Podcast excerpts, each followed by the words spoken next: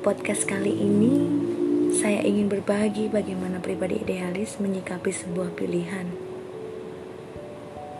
Sedikit cerita, dahulu saya termasuk pribadi idealis dalam menentukan pilihan.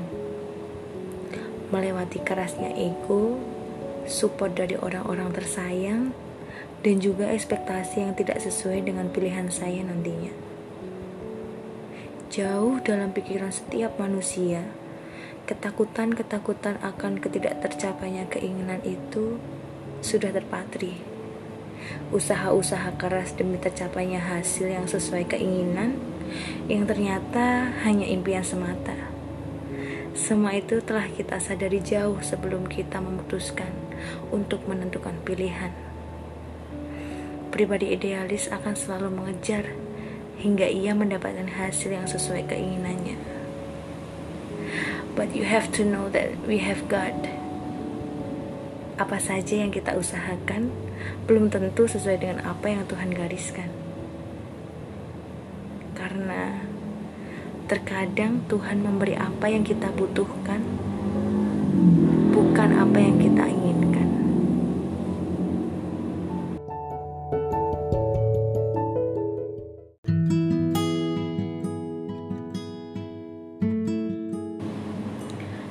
Ribuan kegagalan pastinya telah kita alami. Suka duka perjalanan hidup semasa sekolah, di dalam keluarga, dan di masyarakat. Porsi kebahagiaan dan kesedihan telah Tuhan tentukan sebelum kita lahir. Saya yakin porsi-porsi kehidupan kita juga telah Dia tentukan.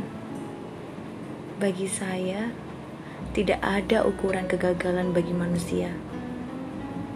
Hanya saja kita belum sadar di balik semua itu, Tuhan sedang merencanakan hal baik yang kita tidak bisa perkirakan. Dekati Tuhan lebih dekat. Kegagalan yang kita rasakan tidak akan berarti jika kita dekat dengannya. Survive apa pun yang terjadi, nasib ada di tangan kita sendiri.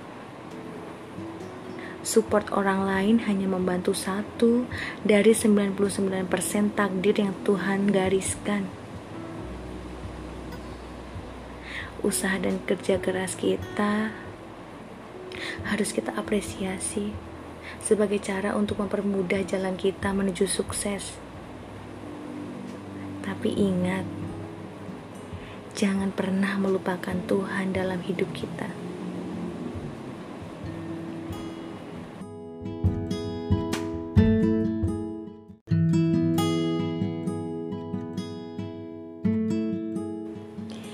Seperti yang saya katakan sebelumnya, Tuhan sedang memberi apa yang kita butuhkan. Tuhan lebih tahu apa saja yang kita butuhkan di kemudian hari. Sedikit cerita, saya pernah gagal masuk ke perguruan tinggi Ikatan Dinas di tahap terakhir tahun 2015 lalu. Support keluarga dan orang-orang yang sangat menyayangi saya tak henti mengalir di setiap usaha saya. Namun, sungguh baik rencana Tuhan untuk saya ada hikmah di balik kegagalan yang saya rasakan ternyata memberi kebaikan-kebaikan untuk saya saat ini. Ketika hati dan jiwa saya buka lebar-lebar, mata dan pikiran saya jernihkan dengan ibadah dan doa, ternyata Tuhan perlihatkan kebaikan untuk saya saat ini. Menjadi idealis itu perlu tetapi kita harus ingat bahwa Tuhan telah gariskan apa yang menjadi jalan kita. Tuhan Maha Tahu apa saja yang kita butuhkan, bahkan yang terbesit dalam pikiran sekalipun.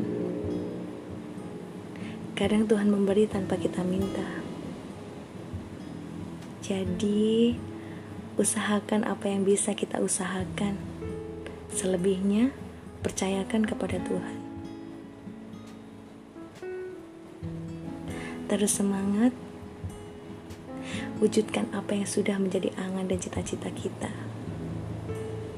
Terus bermimpi, tetapi jangan lupa untuk membuatnya menjadi kenyataan. Terima kasih kepada kalian semua yang sudah mendengarkan podcast saya.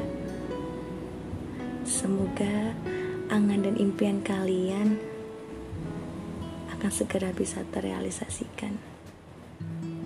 Terima kasih.